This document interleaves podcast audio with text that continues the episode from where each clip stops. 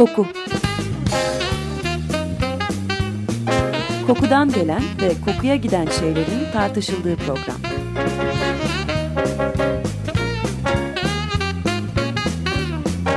Hazırlayan ve sunan Vedat Ozan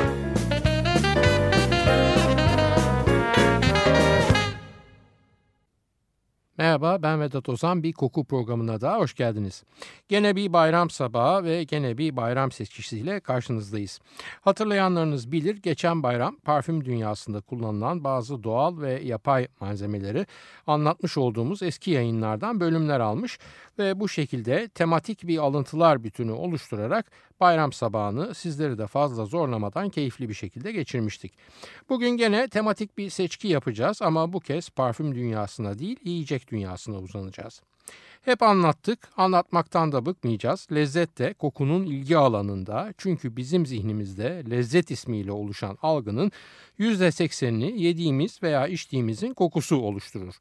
Bu kokuya da iki şekilde ulaşırız. Ya burnumuzla ağzımıza yaklaştırdığımızın kokusu olarak yani ortonazal yolla ya da çiğnerken damağımızın hem üzerinde bulunan retronazal kanal vasıtasıyla parçalanmakta olan yiyeceklerden koku organımıza ulaşan koku molekülleri vasıtasıyla. Bu anlamda beş kulvarla sınırlı tat duyumuzun bize keyif veren yönünün veya keyfi de geçtim ayırt edici olma şansının koku duyumuz vasıtasıyla oluştuğunu söyleyebiliriz. Koku duyumuz işlevsel olmadığı dönemde mesela nezleyken gözümüz kapatılıp bize kola ve gazoz içirilse hangisinin ne olduğunu ayıramayız. Keza gene burnumuz tıkalıyken gözümüz de kapatılarak bize patates ve ekşi elma yedirilse hangisi patates hangisi elmadır bilemeyiz. Hele ki bahsettiğim koşullar altında dondurma yeseniz dondurma olduğunu belki dilinizdeki soğukluktan çıkarabilirsiniz ama kaymaklı mı çikolatalı mı yediğinizi asla ve asla bilemezsiniz. İddialı mı geldi bu dediklerim? Hayır asla değil. Denemesi bedava ve unutmayın ki milyarlarca dolarlık bir gıda katkıları endüstrisi de bizim bu pek fark edemediğimiz lezzet içindeki koku öğesinin etrafında dönüyor. Evet uzatmayalım. İlk alıntıyı 43. yayınımızdan yapmak istiyorum müsaadeniz olursa. İnternette Türkçe kokuyla ilgili sayfa ararken ki pek nadirdir böyle bizim dilimizde yazılmış bilgiye ulaşmak koku konusunda Profesör Ayten Altıntaş'ın kitabına yani Gül İlaçların En Güzeli isimli kitaba ulaşmıştım vakti zamanında. Hemen bir e-mail attım Ayten Altıntaş'ın Cerrahpaşa Tıp Fakültesindeki posta hesabına ve sağ olsun bana geri döndü. Ardından telefonlaştık ve randevulaşıp buluştuk. Yaptığım en keyifli sohbetlerden biriydi bu. Zaten daha sonra yayınlarımızın internet üzerinden indirilme sayılarına baktığımda bu keyfe sizlerin de katılmış olduğu ortaya çıktı. Ayten hocamla pek çok konuda konuştuk o gün ancak ortak nokta onun da çok ilgili ve bilgili olduğu gül konusuydu. E gül deyince de konunun güllü yiyeceklere gelmesi elbette kaçınılmazdı. Bugün bir zamanlar Osmanlı mutfağının en makbul aroma katkısı olan gülle pişirilen yemek ve tatlı ve hatta içecek pek yok ama döneminde alemin kralıymış desek gül için doğru olur sanırım. Veya belki de alemin kraliçesi demek daha mı doğru olurdu? Her neyse biz arzu ederseniz 16 Şubat 2010 tarihinde yayınladığımız koku programına kısacık bir geri dönüş yapalım ve sevgili Profesör Ayten Altıntaş hocamla yapmış olduğum sohbetin bir kısmına kurak verelim.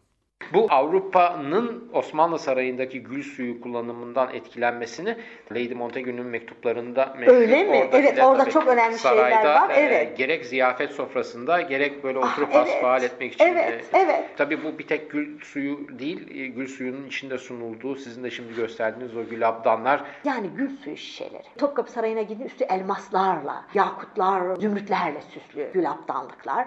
Bu gösterdiğiniz evet. e, fotoğrafı tabii dinleyicilerimiz göremiyor. Tabii, tabii. Ama bu fotoğraf aynı zamanda bir kitabın içinde evet, yer alıyor. Evet. Bu sizin demin bahsettiğim Gül İlaçların En Güzeli kitabının biraz esas daha kaynak esas kitabı. kaynak kitabı. Evet. Gene sizin yazdığınız evet. biraz daha teknik bilgi ama evet. bol bol da fotoğraf içeren. Evet. Gül gül suyu tarihte tedavide ve gelenekteki Peki, yeri. yeri. Gül macunu nedir? Gül macunu, gül şerbeti, gül şurubu bunlar ilaçtır. Mide ve karaciğer için İbn Sina bile söyler. Gül şerbeti çok önemlidir. İçki masasında e, derler ki mutlaka kavanoz içinde gül macunu veya bizim gül reçeli dediğimiz şey bulunsun. Bir de gül suyu bulunsun.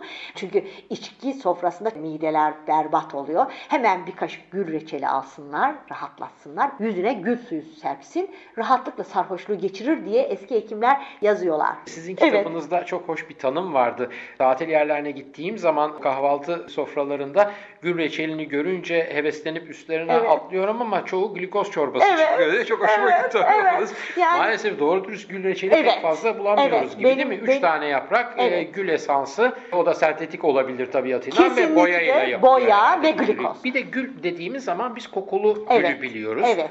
Ama ben mesela sizin kitabınızdan ilk defa bağlantıyı kurdum. Çünkü evet. şekil olarak aslında küçüğüne benziyor da mesela biz kuşburnu evet. da içiyoruz. Kuşburnu evet. da gül. Evet. Ama kokulu bildiğimiz gül değil. Değil. Dağda yetişen böyle tek yapraklı tabii güller var. O güllerin eski Osmanlılar gül düğmesi diyorlar. Evet. Onun meyvesi aslında. O meyve toplanıp kuşburnu dediğimiz şey ve onlar marmelat yapılıyor. İnanılmaz C vitamini. Tüm meyvelerdeki C vitamininden yüksek miktarda C vitamini var. Onun için eski bizim halkımız kuşburnu burnunu kışın işte sulandırarak komposto gibi içiyorlar kahvaltılarda. Çayını yeni moda oldu evet, bu moda Son içindeki evet içindeki e, maddeler C vitamini yüksek olduğu ortaya çıktıktan sonra vücut direncini arttırıcı özelliği. Eski Osmanlılar gül düğmesi derler. Kokulu güller çok katmerlidir ve çok kokuludur. Onlar da işte şerbet, şurup, macun, e, gülbe şeker, gül macunu inanılmaz gülbe şey. şeker nedir evet, hocam? Evet. iki defa şekerlendirilmiş gül demek. Beş şeker, iki kere şekerlendirilmiş. Evet. Bayağı bizim güllerimizi şekerle ovuyorlar güneşe bırakıyorlar. Yapraklarını. Güneş, e, evet, yaprak. Petalleri yani. Gül, gül, e, kokulu gül çiçeğinin yapraklarını hı hı. şekerliyorlar bir cam kavanozda veya sırlı bir toprak kavanozda. Güneşe bırakıyorlar. Bir müddet o eriyor şeker. Sonra bir kere daha şekerlendiriyorlar ve kaldırıyorlar. Bu bir ilaçtır. Gülbe şeker. Çok ciddi bir ilaçtır veya gül reçeli dediğimiz gibi ama reçelini biraz daha koyu yaparak gül macunu yapıyorlar. O da ilaçtır. İlaçtır derken bunların Mide yani gül ve şeker başka bir şeye iyi gelir, gül reçeli başka bir şeye iyi Doğrudur. gelir gibi mi? Şöyle bir e, farklılıkları var. Balla yapılan gül macunları var. Şekerle yapılan gül macunları var. Gül suyuyla hazırlanan şerbetler var. Kafamız karışmasın. Bir tek önemli olan balla bugün belki yapamayız ama hakiki pancar şekeriyle eğer gül reçeli yaparsak fevkalade bir kere mide ve karaciğeri temizleyen, tedavi eden bir de hafif bir e, kabızlığı geçirici özelliği var. Müleyyin dediğimiz bebeklere ve yaşlılara bir de hamile hanımlara tavsiye ediyorlar. Akşam yatarken bir kaşık gül reçeli onların rahatlamasına sebep oluyor. Dolayısıyla o da ilaç. Evet, doyumsuz üslubu ve her daim var olan heyecanıyla Sayın Profesör Ayten Altıntaş'tan bir aroma katkısı ve tıbbi malzeme olarak gül hakkında yapmış olduğumuz bu söyleşiden şimdi bir başka konuya atlayalım. Tatlı bir sohbet ve tatlı bir malzemeden bu sefer bayağı tuzlu bir konuya geçelim izniniz olursa. Evet 29. yayınımızda bir Roma ziyafet sofrasını anlattık. Roma'da sofra adabını, genel olarak Roma mutfak yaşantısını kısaca açıkladıktan sonra yiyeceklerin içinde en çok kullanılan soslardan birine garuma geldi sıra. Bakalım 10 Kasım 2009 tarihli koku programında garumla ilgili neler söylemişiz hep beraber dinleyelim. Aşırıya kaçılmadığı zamanlarda tat duygusuna hitap eden öğeleri kokulu katkılarla beslenmiş yemek çeşitleri de hem damağa hem de üzerinden tutan dumanlar ve dumanla taşınan koku molekülleriyle ortamın kokusuna katkıda bulunuyor. Hatırlarsınız parfüm kelimesi de zaten latince perfumum yani dumanla taşınan anlamına geliyor. Her ne kadar kelimenin kökeni aslında tütsü geleneğinde yatsa da bir Roma sofrasında da karşımıza çıkıverebiliyor. Bütün ev zengin koku buharlarıyla doluydu cümlesi pek çok Roma ziyafetinin tanımında ortak olarak rastlanan bir cümle. Antik Roma'daki aşçılar da zaten aslında hazırladıkları yemeklerin değişik ve derin kokularıyla övünüyorlar. Pek çok başka amaç için kullandığımız ölüyü bile diriltir deyimi o dönemlerde yemek çeşitlerinin koku kuvvetlerini tarif etmek için kullanılan bir deyim. Çünkü Romalılar kuvvetli aromalara düşkünler. Peynir, sarımsak, soğan hatta salatalara çeşni katmak için kullanılan garum ki aslında fermente olmuş deniz mahsulleri turşusu veya sirkesi de gibi de tanımlayabiliriz eski Yunan kökenli garumu. Hem balık hem fermentasyon siz varın tahmin edin Kokunun kuvvetinin hoş olup olmadığı da tabii ki döneme ve kültüre göre değişir ama nasıl olursa olsun oldukça kuvvetli bir kokusu olduğu aşikar garumun. Apicius'un kitabına bakıyorum şimdi garum kullanılan tarifler için. Kitabın içinde tam 350 yemek tarifinde garum bir içerik unsuru olarak sayılmış. Arada hemen lüzumsuz bilgi olarak ekleyeyim. Apicius kitabı bir Roma yemek tarifleri toplaması aslında. Milattan sonra 4 veya 5. yüzyılda derlendiği varsayılıyor. Kitaptan sonra yemekten fazlaca zevk alan kişilere de yakıştırılan gurme benzeri bir sıfat olduğu için çoğu kez aynı dönemde yaşamış bir gurme olan Marcus Garbus Apicius e, kitabın yazarı zannediliyor ama değil. Bu tarifleri kimin derlediği konusunda tam mutabakat yok. Bu tariflerde zaten kulaktan kulağa aktarılmış anonim tariflerin yazılı hale getirilmişi. Evet şimdi bir de bakalım garum sosunu yapmak için neler gerekiyormuş. Öncelikle yağlı bir balık cinsi gerekli. Sıkı kapatılabilen bir kabın dibine kişniş, dereotu, kereviz, nane, kekik, rezene ve başkaca da bulunabilen kokulu bitkiler varsa konuyor. Üstüne bir sıra balık, üstüne gene otlar falan derken kap dolana kadar böyle kat kat beslenerekten devam ediyor. Sonra her gün çalkalanmak kaydıyla 20 gün dinlenmeye bırakılıyor ve zaten o kendi halinde bu sürünün sonunda sulanmış oluyor. Daha çok salatalarda ve gene kokulu bitkilerle beraber ya da olduğu gibi veya arzuya bağlı olarak da seyreltilerek sos olarak kullanılıyor. Amacımız tabii burada bir yemek tarifi veya sos tarifi vermek değil ancak en önemli Roma yemek kitabında en çok kullanılan sosun nelerden oluştuğunu görmek açısından bilmemizde yarar olduğunu düşündüğüm için açıkladım garumu. Garum yani fermente olmuş balık sosu size yabancı gelmesin. Bugün hangi büyük markete girerseniz girin işte Migros'tu, Makro'ydu veya ne bileyim Carrefour'du. Et soslarının olduğu raflarda Worcestershire sosu göreceksiniz. Worcestershire sosu gibi de okuyabilirsiniz bunu. Altında da kocaman Lee Pernis yazar. İngilizlerde çok meşhur olan bu sosta aromatik bitkiler ve fermente olmuş balıktan yapılıyor. Onun için bu örneği de vermek istiyorum. Yani Garum'un güncel bir uygulaması da halen kullanılıyor. Evet bundan sonra eğer marketten Worcestershire sosu alıyorsak bu dediklerimizi bilerek aslında o sosun kullanılmasının tavsiye olunduğu kırmızı etlerle balık kökenli bir sosu birleştirdiğimizi bilelim ve keyif söz konusu olduğunda olmaz diye bir şeyin söz konusu olmadığını aklımızdan çıkarmayalım. Madem yabancı yiyecek malzemelerinden bahsetmeye başladık, bunların içinde en olmazsa olmazlarından birini Parmigiano veya bizde söylenen ismiyle parmesan peynirini de bu kısa bayram seçkisine dahil etmemek düşünülemezdi. Hiçbir komplike hazırlığa girmeden pişerken fırınlanmış patlıcanın veya kabağın üzerine rendelense dahi o garip kabağı tek başına yarenlik ederek neredeyse kutsal bir lezzet veren bu peynirle ilgili de konuştuklarımız terle ilgili yapmış olduğumuz programın içinde yer almış.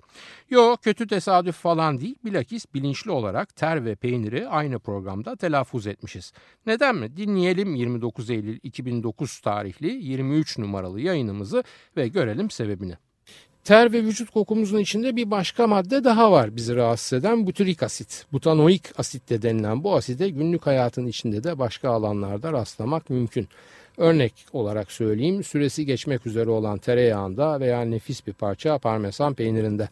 Biliyorsunuz aslında parmesan peynirinin beklemiş dolayısıyla olgunlaşmış olanı makbuldür. Zaten memleketinde en fiyatlı olarak satılanları da 24 ay veya 36 ay matür olmuş yani olgunlaşması beklenmiş parmesan peyniridir. Parmesan demişken esas konumuzdan müsaadeniz olursa iki dakika uzaklaşarak bir lüzumsuz bilgi vereyim.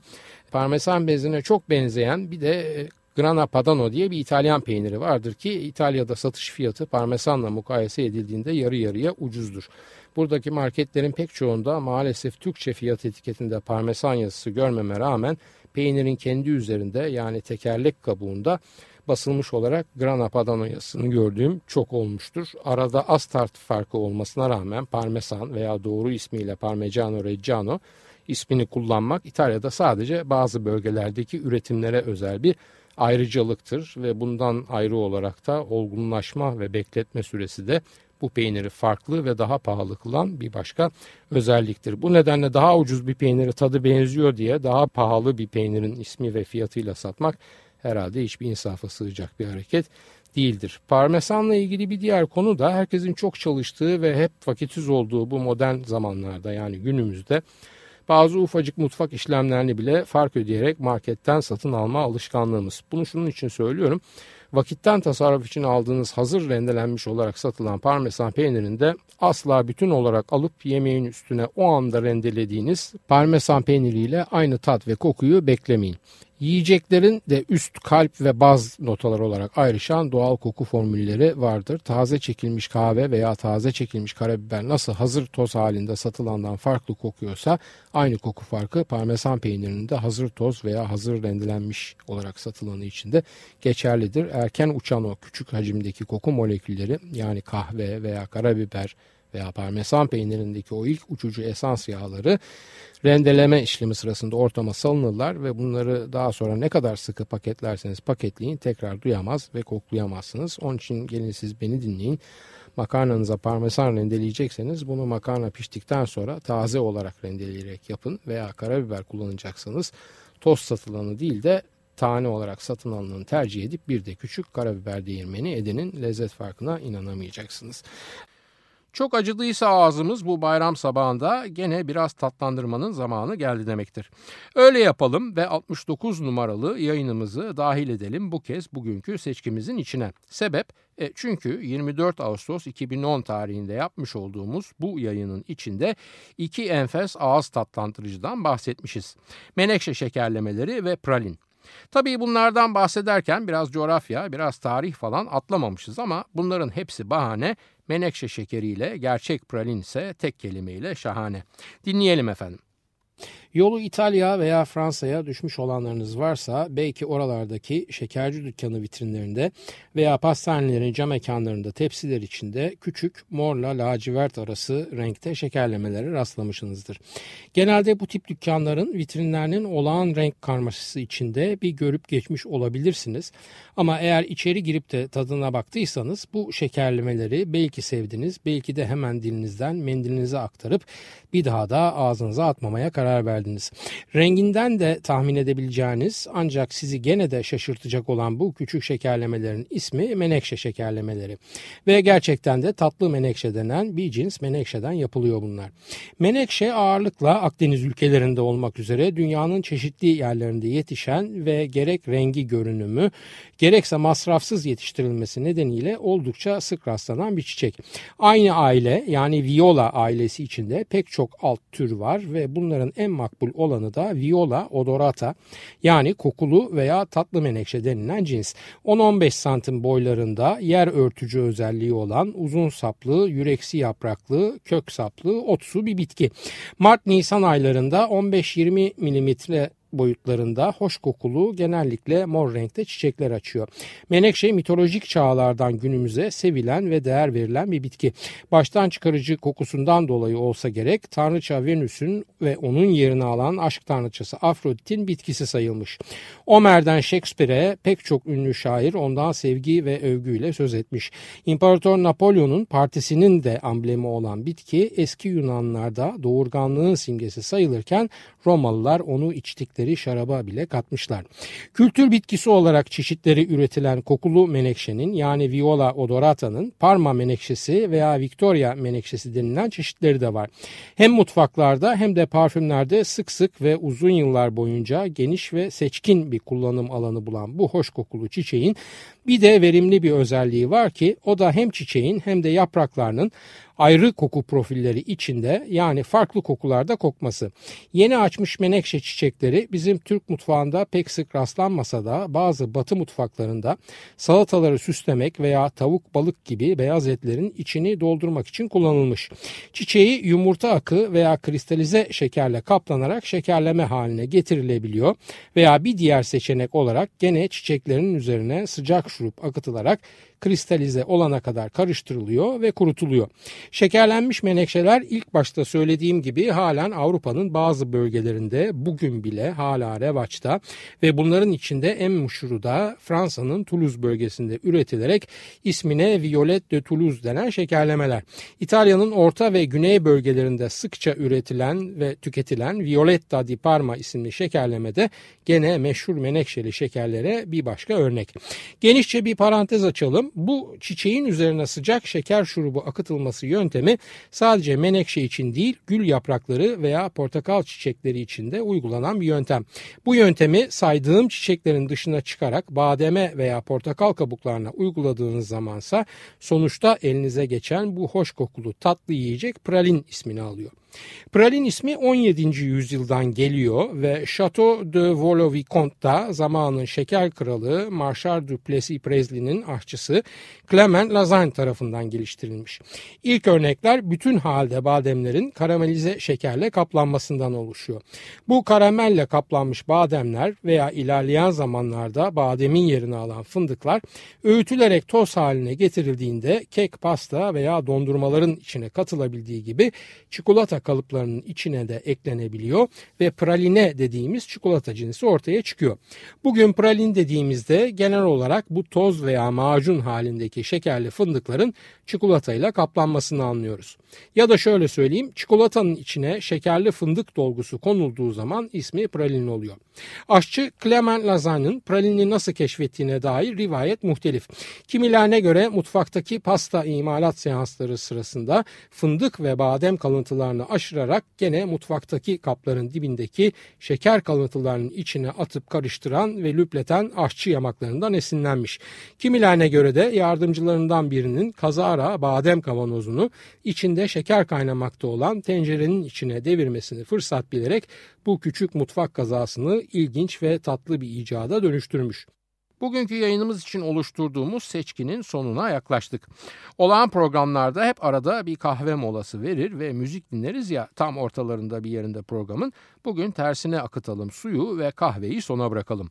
Üstelik müziği de çok sevmemize rağmen es geçelim müsaadeniz olursa ve birinci programımıza yani kokunun yayın hayatına başladığı güne geri dönelim.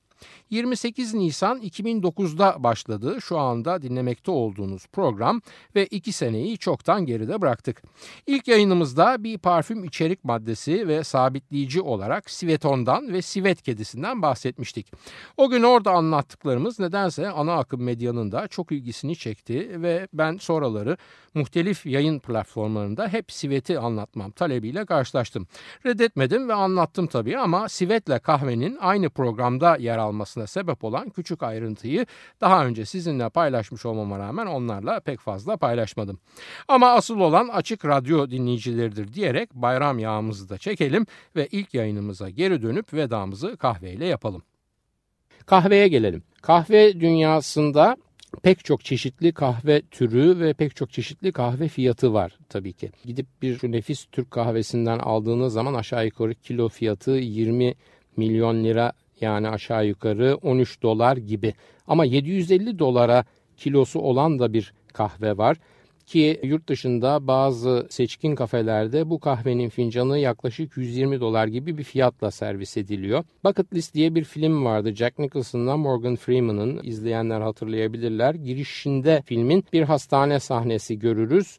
Hastane sahnesinde pencerenin önünde altın renkli bir kahve kavanozu vardır ve Jack Nicholson bu kahveye çok düşkündür. Dünyanın en pahalı kahvesi olarak lanse eder yeni tanıştığı arkadaşına bu kahveyi. Bu kahve neden dünyanın en pahalı kahvesidir. Bu kahvenin ismi nedir? Bu kahvenin ismi Kopi Luwak. Doğada bulunan bir hayvan kahve çekirdeğini bütün olarak yutuyor. Midesindeki emzinlerin etkisiyle bu kahve çekirdeği asitlerle ilişkiye giriyor ve kahveye acı tat veren proteinler azalıyor. Koyu çikolata tadına yaklaşıyor bu kahve çekirdeğinin genel aroması. Hafif de bir küflü havası oluyor. Daha sonra hayvan dışkısıyla bu kahve çekirdeğini bütün olarak atıyor. Arkasından bu işin ticaretini yapan insanlar çalılıkların arasında hayvanı kovalayarak hayvanın dışkısını bulmaya çalışıyorlar ve dışkının içinde boncuk arar gibi bu kahve çekirdeklerini tek tek topluyorlar, yıkıyorlar, kurutuyorlar, daha sonra çekiyorlar ve satışa sunuyorlar. Bu hayvan hangi hayvan diye merak ediyorsanız sivet kedigillerden sivet hayvanından ürüyor bu. Çok az hayvan da zaten çok az. Bu şekilde elde etmek de çok zor olduğu için yıllık üretimi de çok az. Yani yıllık 200 kilodan fazla bu kahveye ulaşılamıyor. Bu nedenle bu kahvenin fiyatı 750 dolar kilo seviyesinde seyrediyor. Evet bu bayram sabahı geçmiş programlardan seçmiş olduğumuz 5 alıntı konuyla bugünkü yayınımızın da sonuna gelmiş olduk. Sabrınıza teşekkür ediyor. Hepinize iyi bayramlar diliyor ve haftaya bir başka kokuda buluşmak üzere şimdilik hoşçakalın diyorum efendim. Soru, öneri, eleştirileriniz için e-posta adresimiz her zaman olduğu gibi kokuprogrami.yahoo.com Yayınlarımızda adı geçen konulara ilişkin görselleri az sonra facebook.com Taksim Vedat Koku adresinde de görebilir. Yorum ve sorularınızı oraya da yazabilirsiniz. Ben Vedat Ozan, radyonuz kokusuz kalmasın sevgilerimle.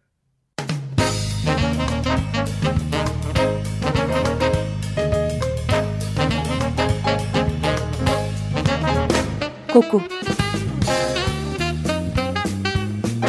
Kokudan gelen ve kokuya giden şeylerin tartışıldığı program.